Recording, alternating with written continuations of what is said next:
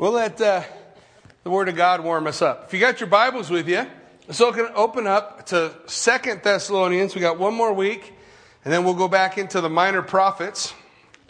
But uh, as we take a look at Second Thessalonians, we find ourselves in probably the the height, at least, of Second Thessalonians, as Paul really begins to deal with the, the problem that was at the heart and the purpose behind him writing the book of Second Thessalonians. Remember when he wrote First Thessalonians, he's praising them. He'd been there one month. Hey guys, wow, you got your faith, you're moving forward, your love is, is amazing, your hope. I mean, he just really builds on all the things that they're doing.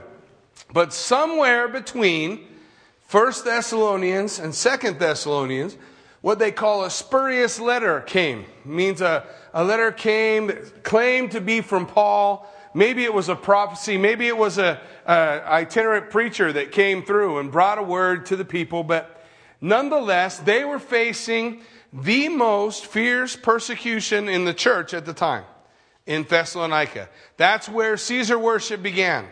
That's where Christians were first put to the test if they would be willing to take a, take a pinch, blah, blah, blah, take a pinch of incense, throw it on the fire, and simply say, Caesar is Lord. But the believers wouldn't do it. Christians wouldn't do it. So they, they, I actually had an opportunity to visit the church or the, the town of Thessalonica when I was in Greece. And I got an opportunity in Philippi to see the place where they would have brought those believers that they were struggling with. They'd have brought them into the Colosseum, the, totally round. It's not just a hippodrome or half of a, of a Colosseum. It's, it's all the way circular, just like where we would watch football games today.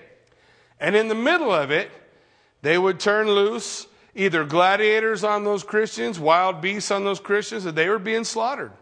And somebody told the church of Thessalonica that the day of the Lord had already come, that they were in the midst of the tribulation period, and they were confused about what Paul had been speaking to them about in 1 Thessalonians chapter 4. So there was this confusion going on. Paul's going to get down to that matter, and he's going to lay out for them how they will know the signs of the times. What is it going to look like? What's it going to smell like? What's it going to be like when we come upon that time? So as we take a look at that, that's the point of view and the direction from which uh, Paul is writing. Now he says in chapter 2, verse 1, Now brethren, concerning the coming of our Lord Jesus Christ, and our gathering together to Him, we ask you. Now, I can't go any further than that. We got to pause for a minute. Unfortunately, it would be a bit of a struggle to lay out the Greek for everybody and understanding of it. So hopefully, I'll be able to do it justice like this. The two nouns or the two subjects of that sentence are tied together. Those two uh, sentences they're tied together in the use of the, of the article within the sentence, which indicates that we're talking about two separate events separated by a distinguishable amount of time. Now, distinguishable can be argued on, on how big that is, but there's a period of time between the two events. What's the two events? The coming of our Lord Jesus Christ, one, and our gathering together to Him, two.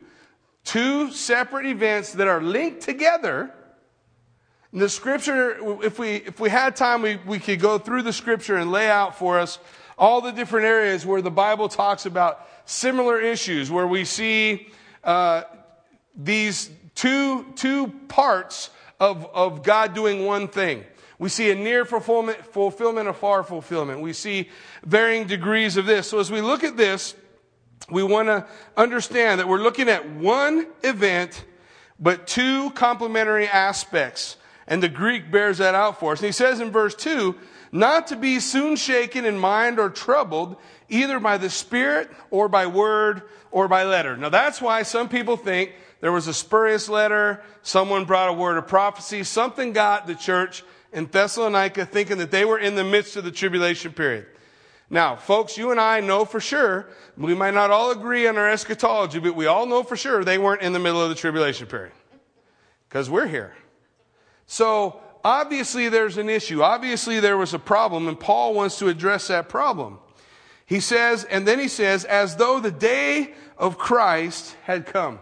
The day of Christ. Now, again, it's, a, it's an unfortunate rendering. It should be the day of the Lord, but if you, if you like day of Christ better, it's fine. It's still talking about the day of the Lord. The most talked about period of time in the entire Word of God. It's the time of Jacob's trouble, the tribulation period, as though that time had already come. God was pouring out his judgment on a Christ rejecting world. And the church at Thessalonica is going, What's happening? I mean, we're being slaughtered, we're being wiped out. You know, is, has, has God forgotten about us? Did we do something wrong? What's happening? What's going on? And so they want Paul uh, to give them some insight, some understanding on what their situation is all about. So he says in verse 3 Let no one deceive you by any means, for that day will not come unless the falling away comes first, and the man of sin is revealed, the son of perdition. So he's going to give us two events, and we'll see a third a little bit later on, that point to when you would know you're in the tribulation period. How you're going to know, what you're going to see. Jesus did the same thing with the disciples in Matthew 24, right? These are the signs of the time. And know that the end is not yet, but that you are at the door, that you are nearing that place, you're nearing that time. And so as we look at it, we want to see, we want to indicate that these are the signs of the times, the events that are going to lead up to the beginning of the tribulation period and the day of the Lord. So as we look at it, this is the focus where he is, he's leaning. Now, the first thing, as we take a look again, I hope not to bore you too much, but there's a couple of interesting points that are within the Greek that we want to be able to get. First, the falling away. Notice that there's an article prior to falling away. The word the. It is the falling away, not a falling away, not an apostasia, and it also is in aorist tense. It's not talking about something that's going to gradually take place. It is a big time event that happens. Boom! And there's a falling away. There is, in that, in this period of time, in this moment, there is those people who are going to go into open rebellion. Now, folks, it doesn't have to be believers that are falling away. It doesn't mean it's not believers that are falling away. But the word can also indicate any type of rebellion against God. Any type of rebellion, any type of, uh, of a concept that really makes God the enemy and, and everything else right. That is the falling away. And we're, we're, we see in the church today, the church today, just like church history, folks, is sad. You do a study of church history and try to come out of that class proud, you'll have a hard time doing it. You'll read about the atrocities done in the name of Jesus Christ around the world. The professor will stand up and tell you that every war ever fought, every battle, everything that ever had ever gone on had some in some way its foundation in religion. And he'll begin to tell you of the crusades where the church told the armies going into the Holy Land that they could do anything in the name of Jesus and it was not a sin. They could rape, pillage, and murder. They were cut off from all their supplies, and so in their holy war, they went into the promised land, and when they were cut off of supplies, they would slaughter a village and eat the residents. It is a matter of public record in history. That was all done in the name of Jesus Christ. And you wondered why today in the Middle East there are a group of people over there who hate us, who hate Christians. Now, yes, you and I both know that's not what Christianity really is. But it doesn't matter. That's what was professed to them. That's how they see it. You can go over to the Middle East today and they think everyone in the United States is a whoremonger, is all about sex and premarital sex, that they're cheating on one another. Why do they think that? Because that's what the movies are all about. That's what TV portrays. And so they say, hey, we're more righteous than you guys. And they look at the United States as a Christian nation. I don't care what Obama says. They look at the nation that way.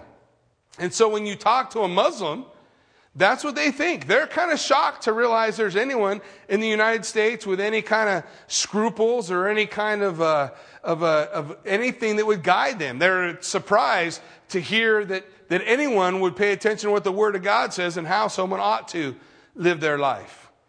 So, when we sit around and we worry about this jihad that comes, remember what the Bible said. Do not be deceived. God is not mocked. Whatever a man sows, that will he reap. We sowed the first jihad. We didn't call it that, we called it a crusade. Sounds better that way. But we did the same thing that they're doing. We, speaking of those in the name of Jesus Christ, those professing Jesus Christ. So when we look at this falling away, we need to recognize it's not going to be this slow progression that we see today. It's not going to be the church slowly becoming more and more worldly. And that's a sad tale. Isn't that happening? I mean, you have mainline denominations that at one time were on the forefront of, of the Christian movement who are now just curtailing what the Word of God says so that they can be politically correct. And they're, they're opening up their doors and saying, well, we're going to ordain homosexual priests. We're going to go against the Word of God. We're not going to teach the Word of God as authoritative. As soon as you do that, as soon as you say the Word of God is not authoritative, then what do you base anything on? Yeah, it's gone. It's, it's over. It's, you, what's truth? If you take the only thing that's true and you throw it out the window, then what's truth? Now we're like Pilate. What is truth?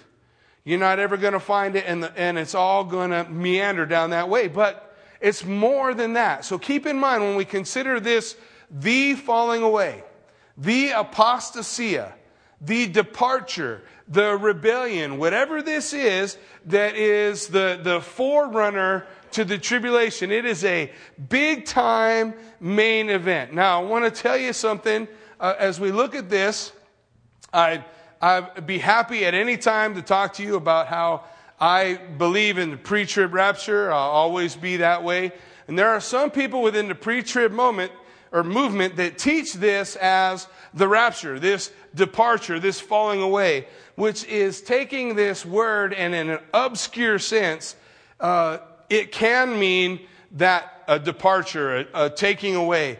But every time that word is used in the Bible, it is about what we think it's about the apostasia, the departure, the rebellion. It's not about being snatched away. So I don't think that, and I won't ever use that verse for that. What this is talking about is, is a, a body of people within the church, outside of the church, in the world, in outright rebellion to God, rebellion against everything that God is about and that God is doing. So that's the first part. Now, as we continue, First, the falling away comes first, and the man of sin is revealed, the son of perdition. Now, here's how things go along as we build uh, we build our, our concept of the study of, of end times and the study of prophecy because there was a time that the church looked at the man of sin as a, as a government as a movement, not as an individual, but as a, as a, as a movement against God. And they actually brought it down to the point where they said it's the popes. It's all the popes. And, and while there is a lot of junk, folks, that, that is tied to uh, the true Catholic doctrine in, at the Vatican level, I don't think that's what this is talking about. And I don't think that's what the, the language allows us to understand. Jesus called him a he, the man, a singular person. Daniel called him a singular person. Throughout the scriptures, we see this concept that there is one coming on the scene the son of perdition, the son of destruction, the man of sin, the little horn of Daniel. All of these are descriptions of who he is. The one we use most often is the term Antichrist. But when we use the term Antichrist, we need to understand that that word, the, the definition of it needs to be in the true understanding of that word. It's not anti as in opposed. It is anti in the form of pseudo, in place of. Jesus said, I have come in my Father's name and you did not receive me. Another will come in his own name and him you will receive. The Antichrist, the pseudo Christ, the one that the world will receive instead of receiving Jesus Christ. So there's two events that will take place prior to the, the tribulation period that mark when the tribulation period is going to begin, when the 70th week of Daniel can start. So as we take a look, he says, first, there will be a falling away. The man of sin will be revealed, the son of perdition, who opposes and exalts himself above all that is called God or that is worshiped, so that he sits as God in the temple of God, showing himself that he is God. So he goes on to define that defining moment that we read about in, in uh, the prophecies of Daniel, that we read about in the book of Revelation, where we see that this man of sin, the son of perdition, the Antichrist, is going to desire everything there is to be and to know about God. And by the way, that's not just the God that we worship. It's all gods all religions. He is going to unite all religion, all that stuff under one banner. Look what it says. Who opposes and exalts himself above all that is called God or that is worshiped. All. Everything. We're talking about Islam. We're talking about the New Age movement. We're talking about those parts of the church that remain. All religion will be found under one banner, under one leader, under one man, and that is this, this man of sin, the son of perdition. So he's going to unite all of those things, and ultimately, he's going to sit as though he were God at the temple. What does that mean? Well, folks, we can go as far back as you want to go to the early church fathers. They all saw this temple as the temple in Jerusalem. Small problem for us, right? It doesn't exist. The temple's not there. There's no temple there. Yet Ezekiel talks about a temple in the kingdom. We see in the book of Revelation talk of the temple and the sacrifices being stopped. So we know that somewhere on the horizon, the temple's going to be rebuilt. I find it interesting, non scriptural side note, that when you go to Israel and you ask them, since the genealogies are lost, they were destroyed in the temple in 70 AD. Since all has been wiped out, how are you going to recognize your Messiah? And they all say the same thing. It's really built around two concepts one, peace, the second, the temple. He'll bring peace, he'll rebuild the temple. He'll bring peace, he'll rebuild the temple. They don't even know that Daniel said that uh, the, the son of perdition, the man of sin, coming on the scene in Daniel chapter 9 would first bring or enforce peace in that nation. And in that peace, the, the temple must be built. Now, one of the things we need to recognize and we need to see as we take a look at this, we have this concept in, in our Greek mindset to see time roll out in a chronology. This happens, and this happens, and this happens, and this happens, and this happens. But in the Bible, it doesn't work that way. In the Bible, it's more like looking at mountain peaks. And you look at mountain peak, mountain peak, mountain peak, and, and you see they look like they all coincide right with each other. But then when you get past one mountain peak, what do you find in between it? Sometimes several miles, big valley, a, a gap, a period of time. And so we see those things taking place. As we look at the signs that Jesus gave in Matthew 24, as we look at what Paul's laying out for us here, when the man of sin comes on the scene, that's a sign that we're getting ready to enter in. But we, that, that 70th week of Daniel could start then. It could start, it's going to start at the point when that treaty is signed, according to Daniel chapter 9. And until that treaty signed, he could be in power. He could be uniting all religions under one banner. He could be doing a lot of things and not be doing that treaty. He could be rebuilding the temple. It's not until that treaty signed that Daniel says the clock winds again. So as we take a look at that, realize that sometimes you could be dealing with gaps of time in terms of the end times in terms uh, as, as we bring those things uh, to a closure. Now, he's going to sit as God in the temple of God. Again, that word is as naos in the Greek for temple. It means the inner sanctuary. He's gonna, it's not just he's gonna be outside the temple. He's not just gonna be in the courts of the temple. He's gonna go inside the temple. And we know, remember, we've, we've talked before about looking at the scriptures with a Hebrew mindset that says pattern, pattern, pattern. And Daniel laid out a pattern for us of Antiochus Epiphanes. If you remember, Antiochus Epiphanes was a historical figure. He was one of the four, uh, who, or, or out of the four kingdoms of Alexander the Great came Antiochus Epiphanes. He, at one time, had conquered Israel, went into the temple, set himself up as, as though he were God, not himself, but he sets up a statue of Zeus to be worshiped. He provides a picture of a world leader that will come one day. It's a pattern. Daniel tells us that's a pattern. John says even today, the spirit of Antichrist is at, is at work in the world. There are things happening. The devil's not just waiting around for this guy to, to come along. He's moving forward with his plan. He's moving forward, uh, doing the things that he needs to do. You and I, we look at the news and we see things and we see sometimes prophecy being played out in the courts of public opinion and, and throughout different nations. We look at that and we, we can't back up enough to see the big picture of how all this plugs into itself, how it all fits together, how it all begins to move forward.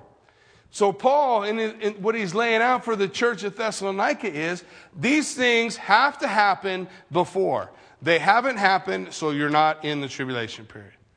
Okay, that's his concept that he's laying out for him. The man of sin being revealed and the falling away. Now he says in verse 5, Now do you not remember that when I was still with you, I told you these things? Now that is amazing to me. Three weeks, one month, that's all Paul was there.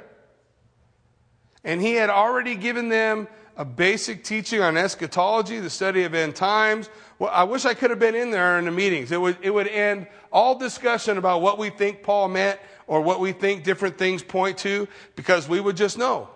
But we weren't there. We have what we have in scripture before us. And so as we take a look at it, but I find that incredible. In three weeks, found in the church, three weeks within people getting saved, he already told them about the rapture, the tribulation period, uh, Jesus coming for the saints. He, he taught them about tribulation and, and persecution and the need for per- all that stuff. Three weeks. And he's a busy guy. Do you not remember that I told you these things when I was with you? And now you know what is restraining, that he may be revealed in his own time.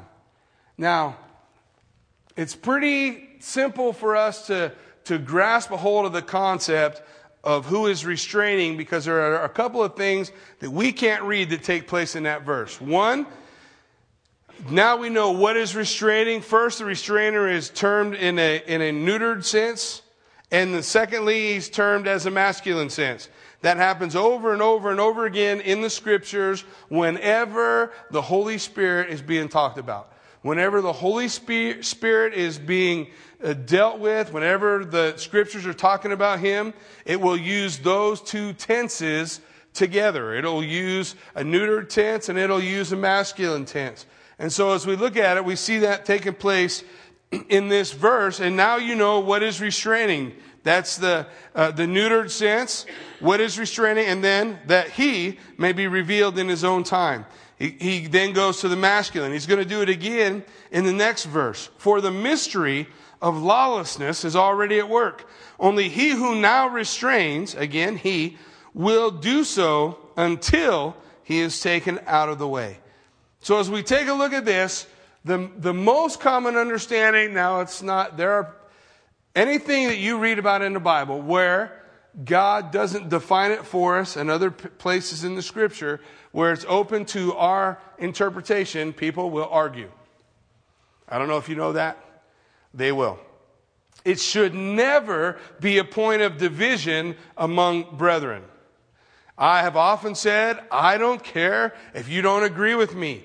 I'm all right. I will let you be wrong. It's okay. It's all going to work out. It is all going to work out in the end. When we're all standing before Jesus, I doubt any of us are going to be saying, told you. Matt, you might, huh? We're going to be, we're going to be looking at the Lord and just amazed in his presence as we stand before him. But take a take a look as we, as we deal with this. Now, the mystery of lawlessness is already at work. Again, there's an article before the mystery of lawlessness. It's not just a random mystery. It's not just a random thing that's been revealed. It is the mystery of lawlessness. It is this work, this this concept, this work of, of Satan and what Satan wants to do and what he's trying to accomplish. In fact, when we consider the, the idea of lawlessness, it's talking about the overthrow of the law of God. Now, if you would consider that, the mystery of lawlessness is already at work, even in Paul's time, the overthrow of the law of God, and then you sit back and look at our world today and tell me if you don't see that happening. We don't see that, that, that our nation's courts are throwing out the Ten Commandments from any public uh, place that they might be in. The problem is, folks, if you ever do a tour of Washington, D.C., I don't know what they're going to do with some of those buildings. The Ten Commandments are engraved in the building. They're there. The, the Supreme Court, for example, where they make all these dopey decisions. The Ten Commandments are engraved, but the point is simply this attitude of overthrowing the law of God, overthrowing the, the truth, saying that there are no moral absolutes, that there is no absolute truth. If you tell your kids, if you teach the children from the time they're kindergartners to the time they're in high school, that there's no such thing as absolute truth, that truth is relative, that you find your truth, I'll find my truth, it's not very long before we have raised a generation that hates the truth, meaning the Word of God that say, no, that can't be. That's not the way it is. That is how you take a generation and you put it on its ear. And that's how it's been done. 1933, movement came out called humanism. Started a little earlier than that, but they came out with this decree. There is no God. We must save ourselves. And the humanists have been in control of the education system since that time. Since 1933. So you figure out how many kids have gone through. And we are marveled when, when my son goes to college and he comes home and some professor that he has, some teacher in one of his classes, you know, is a, just has this extreme animosity toward the Word of God and what that's all about. And they begin to teach kids that that's ridiculous and that's stupid and there's no truth in that. And it's a crutch, and all the different things that they're doing. Folks, the mystery of lawlessness is working. It is being done. It is a, being accomplished underneath the, the church's nose. And we are called by God to occupy till He come.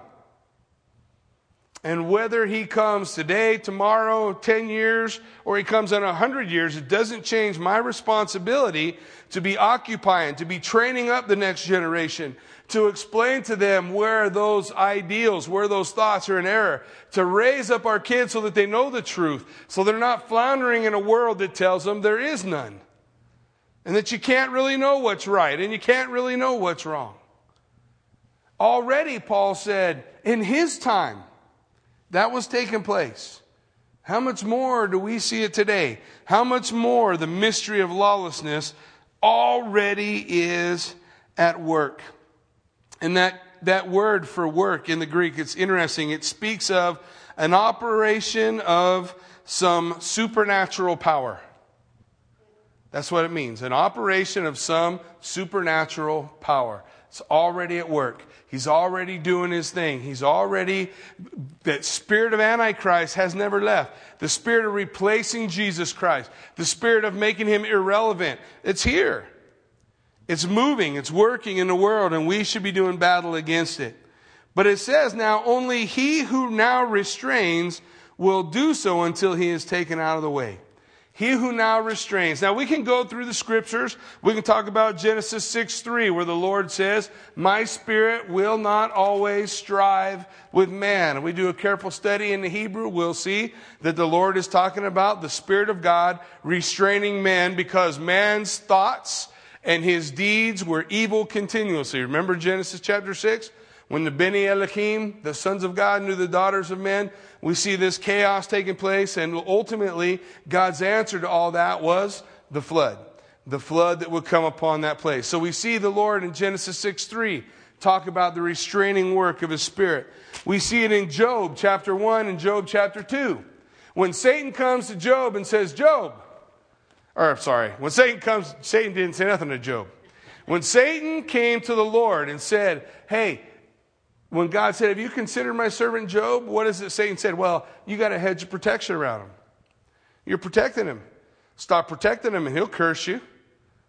Stop protecting him and he'll curse you to, to your face. So God stopped restraining.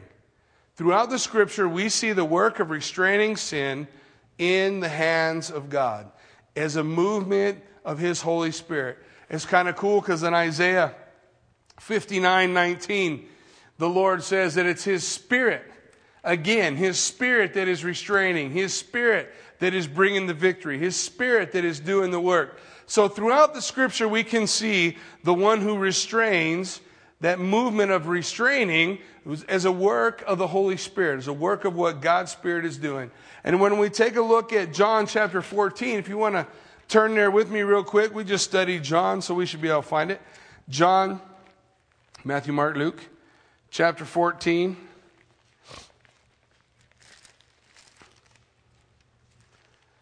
As Jesus begins to lay out for his disciples his departure, right here, the, the final evening before the cross, he says in verse 16, Now I will pray the Father, and he will give you another helper, that he may abide with you forever. The Spirit of truth whom the world cannot receive because it neither sees him or knows him. But you know him, for he will dwell with you and he will be in you. We see when we study the work of the Holy Spirit within the, the, the church in ecclesiology, we see that there are three Greek prepositions used to describe the work of the Holy Spirit in our lives. First, as we take a look at it, we see right here in, in two of them in John chapter uh, 14, verse 17. First, he dwells with you. Para, he is alongside. He is calling. No man comes to God except that he is drawn by the Holy Spirit. The Holy Spirit doesn't go inside a man before he's given his life to the Lord and force him to God.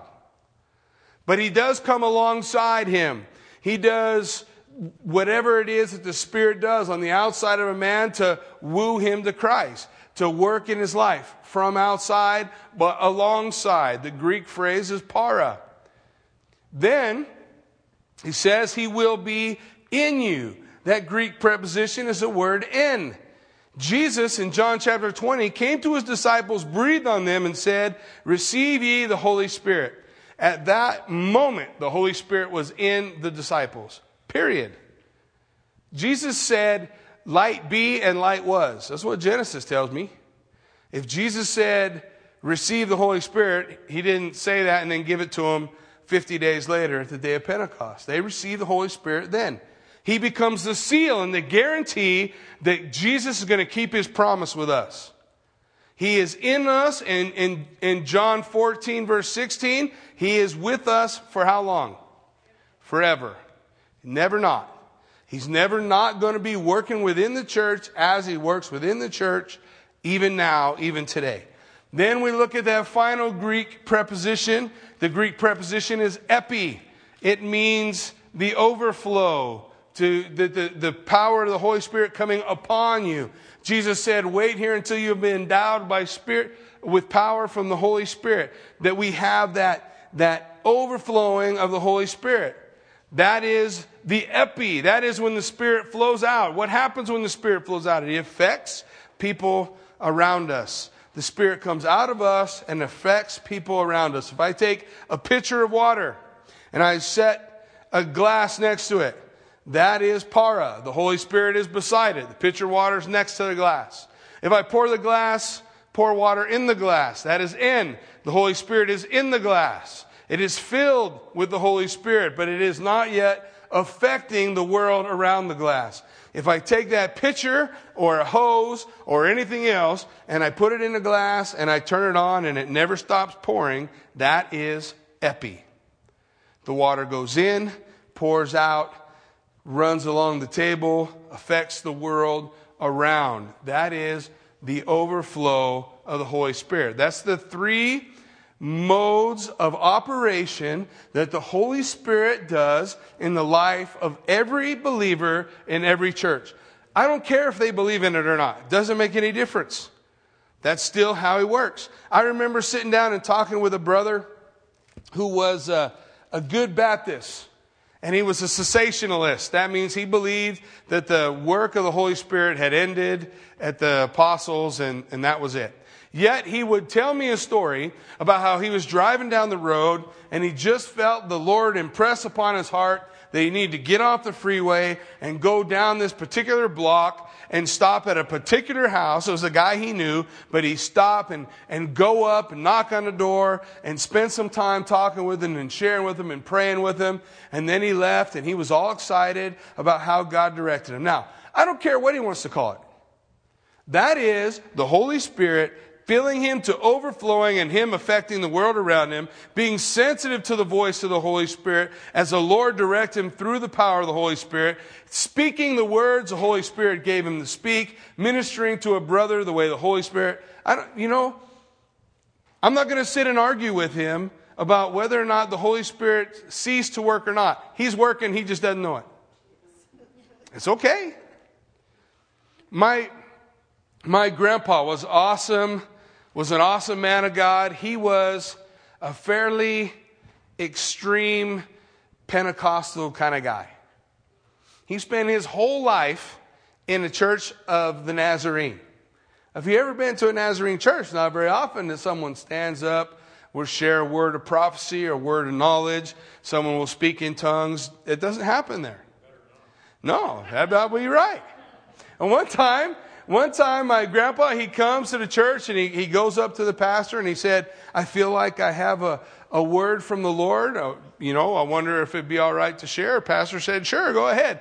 So my grandpa shared this word that, that uh, he felt was a, was a, uh, a word of prophecy or word of knowledge from the Holy Spirit. He shared it with the people. The people were blessed. The board was blessed. The pastor was blessed. They all sat down. As long as he didn't say that it was a, uh, outpouring of the Holy Spirit, everybody's fine. It's all semantics.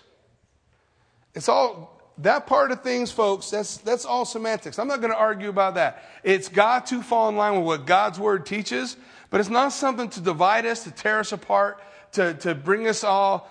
You know, hey, Holy Spirit's going to move. The Holy Spirit's going to work, and as long as it's it's done the way God's word calls us to do it, then, then we're online. If they don't want to uh, admit it or see it, that's okay.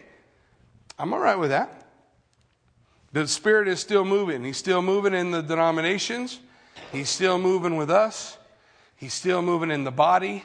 He's still accomplishing His work. While the work of lawlessness, the mystery of lawlessness is at work, so also is the work of the Holy Spirit. Okay, so now he who restrains will do so until he is taken out of the way. He's not removed from the world, but he is removed from the midst. When I read this, I, I know that the scripture calls you and I to be salt.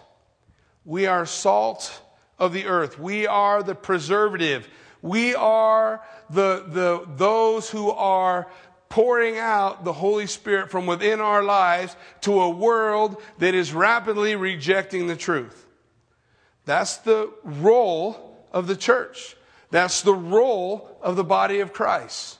That was the role of the church of Philadelphia in Revelation. It needs to be our role, our desire, from now till kingdom come, that we are salt, that we are preservative. But the scripture declares right here that the Holy Spirit is going to shift his focus. He's not going to be working as he works within the body of the church. He is going to be taken out of the way, not removed from the earth, moved out of the way. He's going to revert back to the way that the Holy Spirit functioned in the life of believers prior to the church.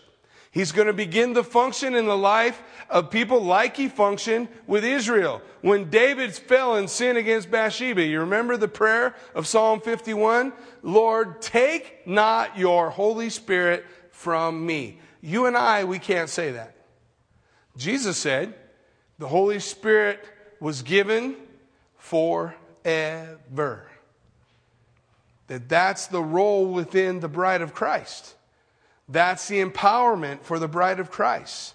And that's her role within within the body. So when the restrainer is taken out of the way, when the restrainer is moved from the midst, now the Holy Spirit is going to be working in the para sense. He's going to be working alongside. He's going to be equipping people. I'm not saying people won't get saved. They will. They got saved in the Old Testament that way. They got saved by the Holy Spirit alongside. The Holy Spirit didn't indwell in a, in a body. The Holy Spirit didn't even indwell in all of Israel. The Holy Spirit worked within Israel's leaders, worked within Israel's prophets, worked within Israel's priests and teachers, worked within people who rose up. That's the way the Holy Spirit is going to work. The salt, the preservative in the earth is going to be gone.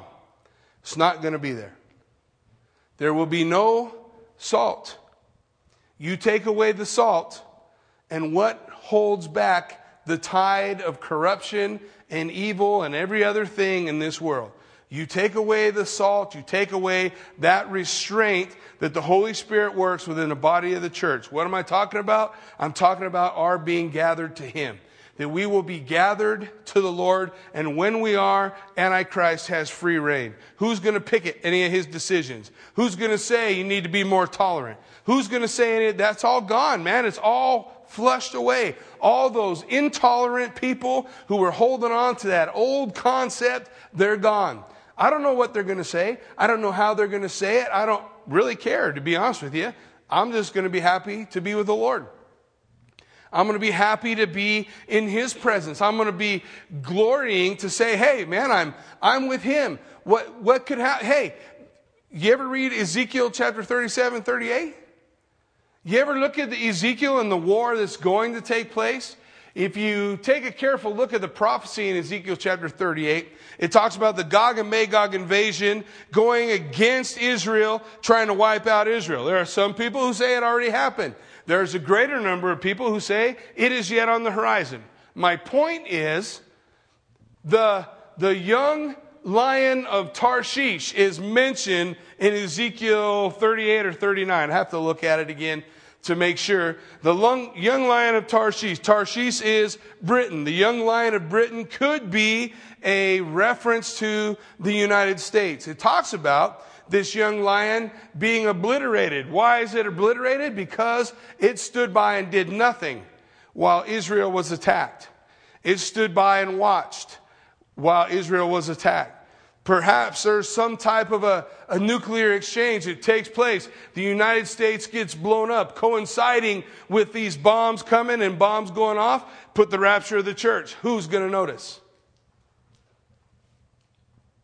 Not very many people. It doesn't have to be like the movies say. It doesn't have to be everybody wondering around what happened. People just be excited that them pesky people aren't around anymore. No more. No more. And so as we take a look at it, this is what we want to see. He who restrains will do so until he is taken out of the way. That word until, again, in the Greek is in the aorist tense. And in the aorist tense, it means that there is a time limit upon the present restraint and that there will be a one time event, a one time event that changes it all until, until that moment.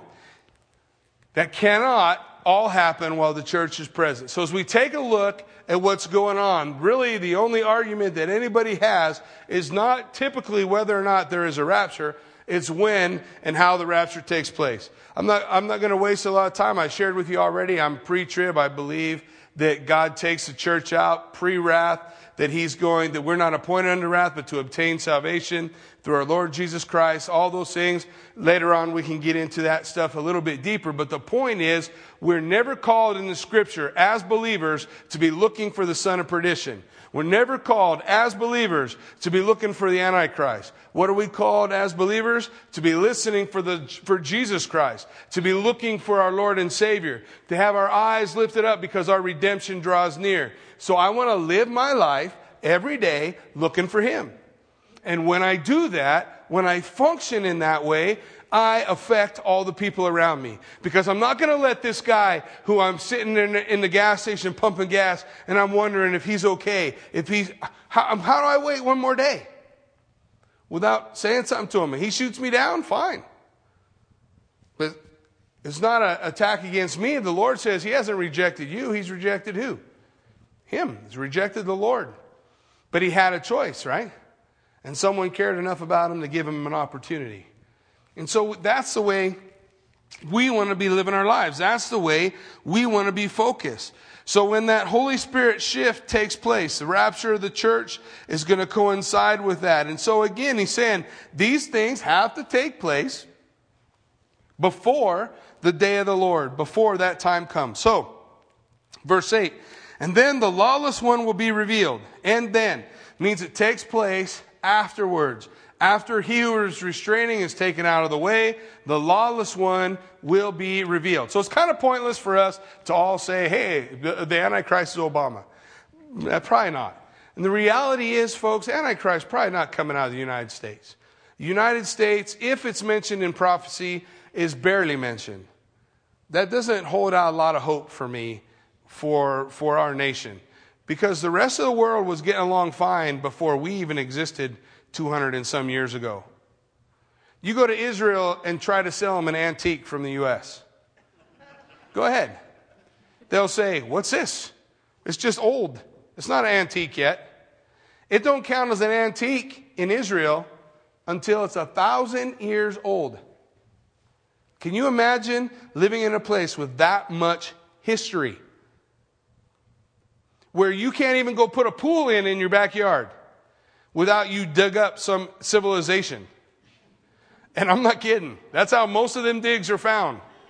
Some guy working on his, his pipes, and all of a sudden he finds something, and next thing you know, his house is now an official dig. And that's the way it is in Israel. There's so much history. Why? Because, because so much of what took place in the world started there. It began in that place. It began in the Middle East. It spread out from there. We get all full of pride like we're something. We're hardly nothing. No wonder the Bible doesn't mention us. We haven't been around long enough to be mentioned. We're just a, a speck in a larger scheme of things. So as we take a look at it, then the lawlessness, or then the lawless one, will be revealed, whom the Lord will consume with the breath of his mouth and destroy with the brightness of his coming. I love reading Revelation chapter 19 where the bride of Christ returns with Christ at Armageddon. He, they come back, we're with him, he returns. No, we don't need to fight. Uh, we're going to be arrayed in white garments, the scripture talks about the, the righteousness of his saints as we return with Jesus Christ. How's he going to destroy the Antichrist?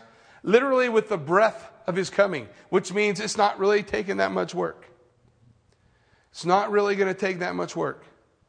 He lays out for us that what is going to take place is going to take place. What's laid out during the tribulation period is going to happen. Once it starts, once that clock starts, it will go to the point it's supposed to go to. But know this, the Antichrist will lose. Jesus Christ will win. He will devour him. He will destroy him with the breath of his, of his mouth and the brightness of his coming. Now, the coming of the lawless one, lawless one as he comes on the scene is according to the working of Satan with all power, signs, and lying wonders.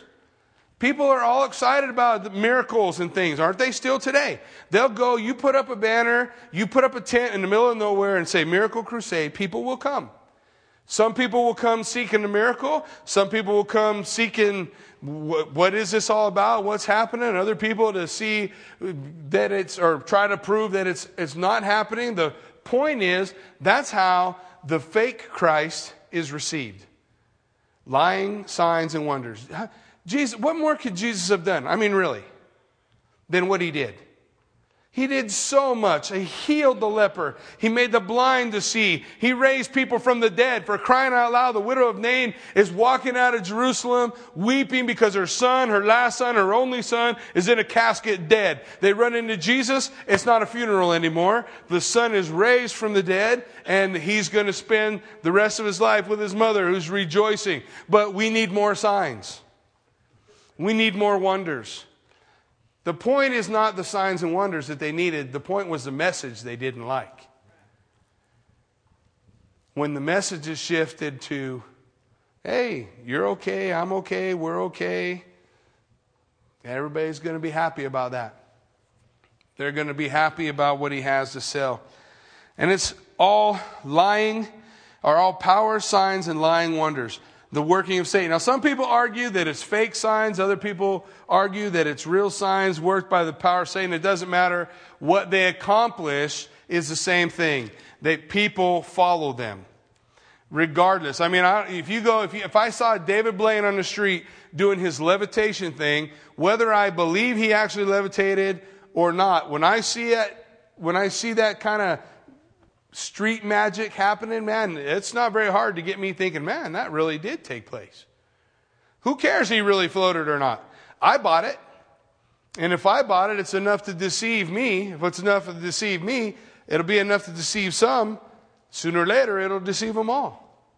All people being led astray by these signs and powers. And with all unrighteous deception among those who perish. Why? Because they did not receive the love of the truth that they might be saved. Hey, that's the bottom line. Why are these people all going to follow the Antichrist? Because they didn't have a love for the truth. What's the love for the truth? Jesus said, I am the way, the truth, and the life. The Word of God is the truth. Jesus Christ is the truth and in a relationship with Him and in careful study of God's Word, we come to know the truth, to experience the truth, to love the truth. And if we love the truth, we're not going to buy all this other garbage because we've been grounded in the truth. Jesus said, I did not come into the world to condemn the world. Why? Because it's already condemned. Apart from Him, the world is lost, period. God didn't try to argue the point, He just said it as a fact. The world is already condemned, and this is a condemnation of the world. The light came, but men loved the darkness rather than the light. Men agape the darkness. Men sacrificed themselves to the dark rather than come to the light. That's what Jesus said. That's what he laid out for us. And so that's what takes place. Why are they perishing? Why is the message of the cross foolishness to the world? Because they don't have a love for the truth. They don't have a love for the truth, and so they're deceived. And for this reason, God will send them strong delusion that they should believe the lie. Again, the definitive article before the word lie indicates that this is a particular lie. Not a bunch of lies, not some other, it's going to be a very particular lie. A lot of people try to say this is what the lie is. If we were supposed to know what the lie was, he'd have told us. Does, who cares what the lie is? I don't want to know the lie, I want to know the truth. I don't need to study the false to know what's real. I need to study the truth so that I know what's true. Focus on the truth. So he says, These who are perishing, God's going to send them a strong delusion that they will believe the lie. He's going to lift off that restraining force, just like he did in Job's life. And what did the devil do? As soon as God took down the hedge of protection, what did the devil do? He didn't just sit back and go, oh, I wonder what's going to happen next. Man, he was busy. Job had a really bad day. Right? And one day he's going to lose everything. Everything's going to be taken away from when the restrainer was taken out of the way. Same thing's going to happen in this world. When the restrainer is moved out of the way, that which restrains, when, when Abraham was facing God Almighty and he's talking to God Almighty and, and the Lord says, shouldn't we not tell our, our friend what we're doing? We're going to go destroy Sodom and Gomorrah. And Abraham, knowing that Lot was in Sodom and Gomorrah, what did he say? Lord, will you destroy the righteous with the wicked? And what did God say? No, I won't. Will you destroy the righteous with the, what if there's 50 righteous? I won't destroy the city for 50. What if there's 40? I won't destroy the city for 40. What if there's 30? I won't destroy the city for, now Abraham's getting nervous, right? I mean, how far can I go with the Lord? He takes them all the way down to 10. What if there's 10? I'm sure he's counting. Lot and his wife and his two daughters and his sons. Surely there's 10. So he stops at 10. But what did God indicate to us in that story? God was willing to do it for one. Because he went down and he found Lot, who you and I would not call righteous, but God did. Why? Because righteousness doesn't have anything to do with our performance, it has everything to do with our relationship with Him. Lot, who was willing to sell out his two daughters, yet God called them righteous. Lot, who, when he decided to move to Sodom and Gomorrah, do you think he knew it would cost him everything?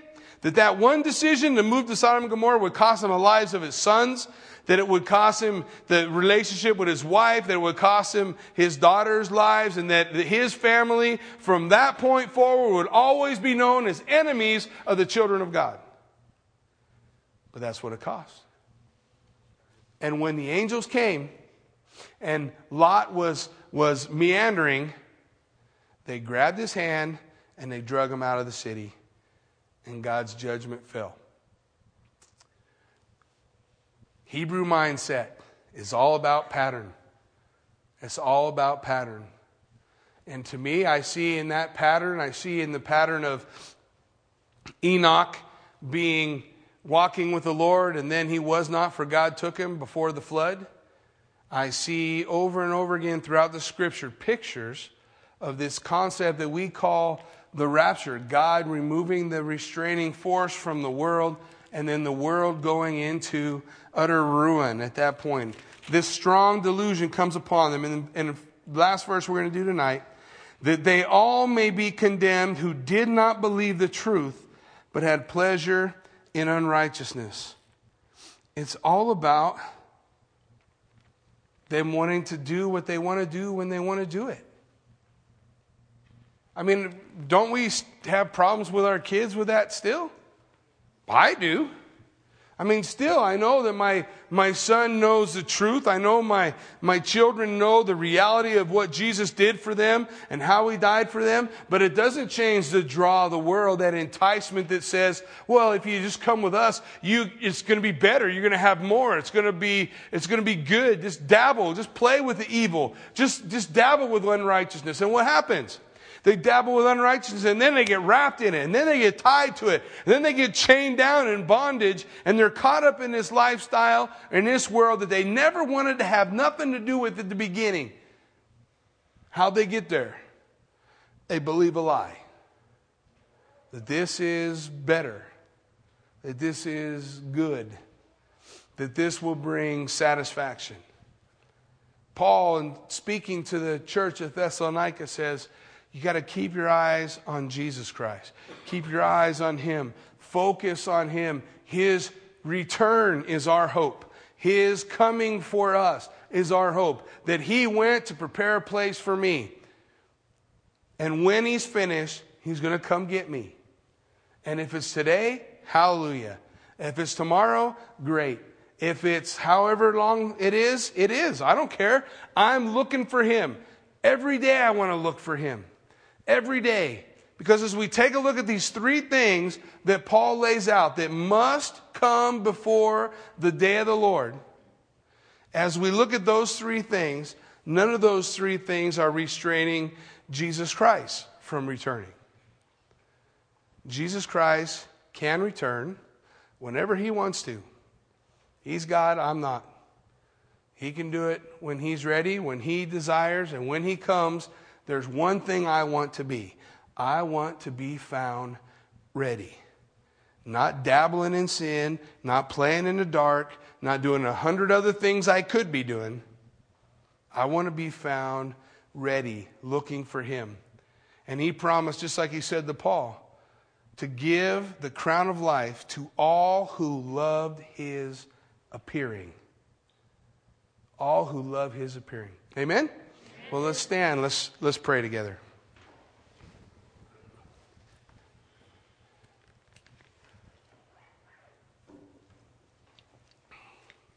Heavenly Father, Lord God, we thank you that we can come before you and continue to study your word, Lord. Continue to be led by your Spirit, Father. And this evening, as we set aside a, a time of, uh, of just allowing the Spirit to minister, Lord God, we ask, Father, that you would move and that you would, that you would uh, just bless us continually with your presence. Father, we thank you, God, that where two or three are gathered, there you are in our midst. I thank you, Father, that that, uh, Lord God, you, your Spirit is here to guide us and lead us in the truth, to help us to, to receive the morsels that you have for us, to devour them, to make them a part of our life, a part of who we are, so that we might glory, that we might bring glory and honor to you. so, Lord, we just pray, Father, as we just set aside some time, as we worship, as we seek your face, as we seek your direction, as we seek that movement of your Spirit, Lord God, we ask, Father, that you would meet us in this place. Father, that we might glorify you, that we might edify the, the brethren, that we might build up one another, Lord God, that we might be prepared and ready for the challenges that face us tomorrow, so that we, in, in our small part, can fulfill, can do the work that you're calling us to do. Until that time, when we see you face to face, may we be prepared every day. May we be ready at all times. May we be busy reaching out with the truth of God's word and the love of Jesus Christ to those who don't know him. Unafraid of whether or not they believe. It will have nothing to do with me if they believe, and it will have nothing to do with me if they don't. I am just called to tell for how will they know if someone does not tell them? And how will they go if someone is not sent? So, Lord, may we re- report for duty this evening. Here I am. Send me. In Jesus' name, amen. We're going to go ahead and do worship. Um, we invite you to hang out if you're able. If you're not, that's okay. Um, God bless you guys and go in peace.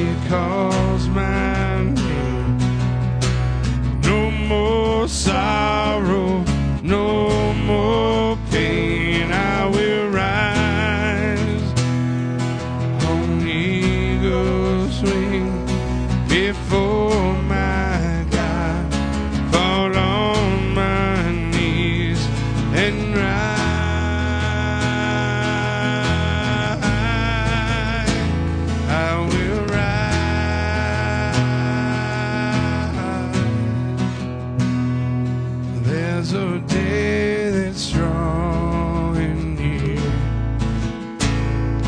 When.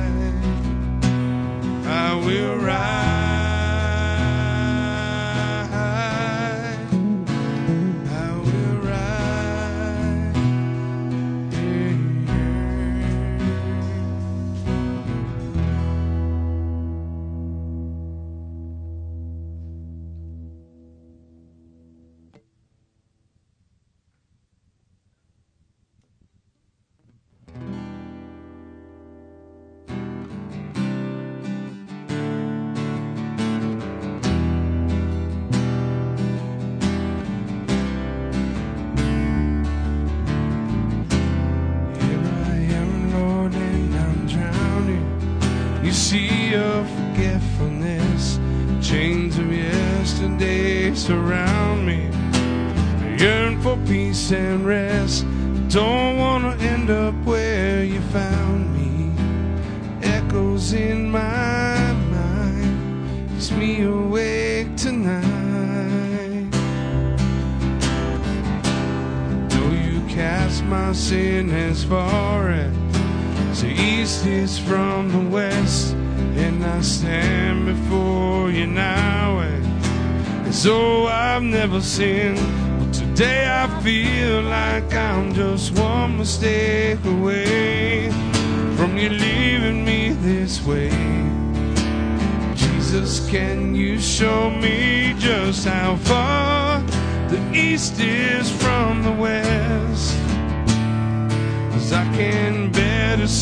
the man I've been rising up in me again. The arms of your mercy I found rest.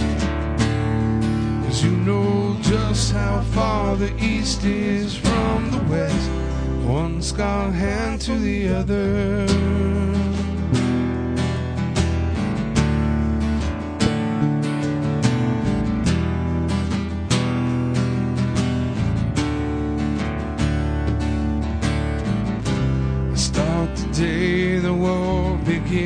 And this reminding of my sin. Time and time again, your truth is drowned out by the storm I'm in. Today I feel like I'm just one mistake away from you leaving me this way. Jesus, can you show me just how far the east is from the west? Cause I can better see the man I've been rising up to me again. In the arms of your mercy, I found rest. Cause you know just how far the east is from the west. One scarred hand to the other. I know you wash me white, turn my darkness into light. Need your peace to get me through, get me through the night. I can't live by what I feel, but the truth your word reveals. And I'm not holding on to you, but you're holding on to me.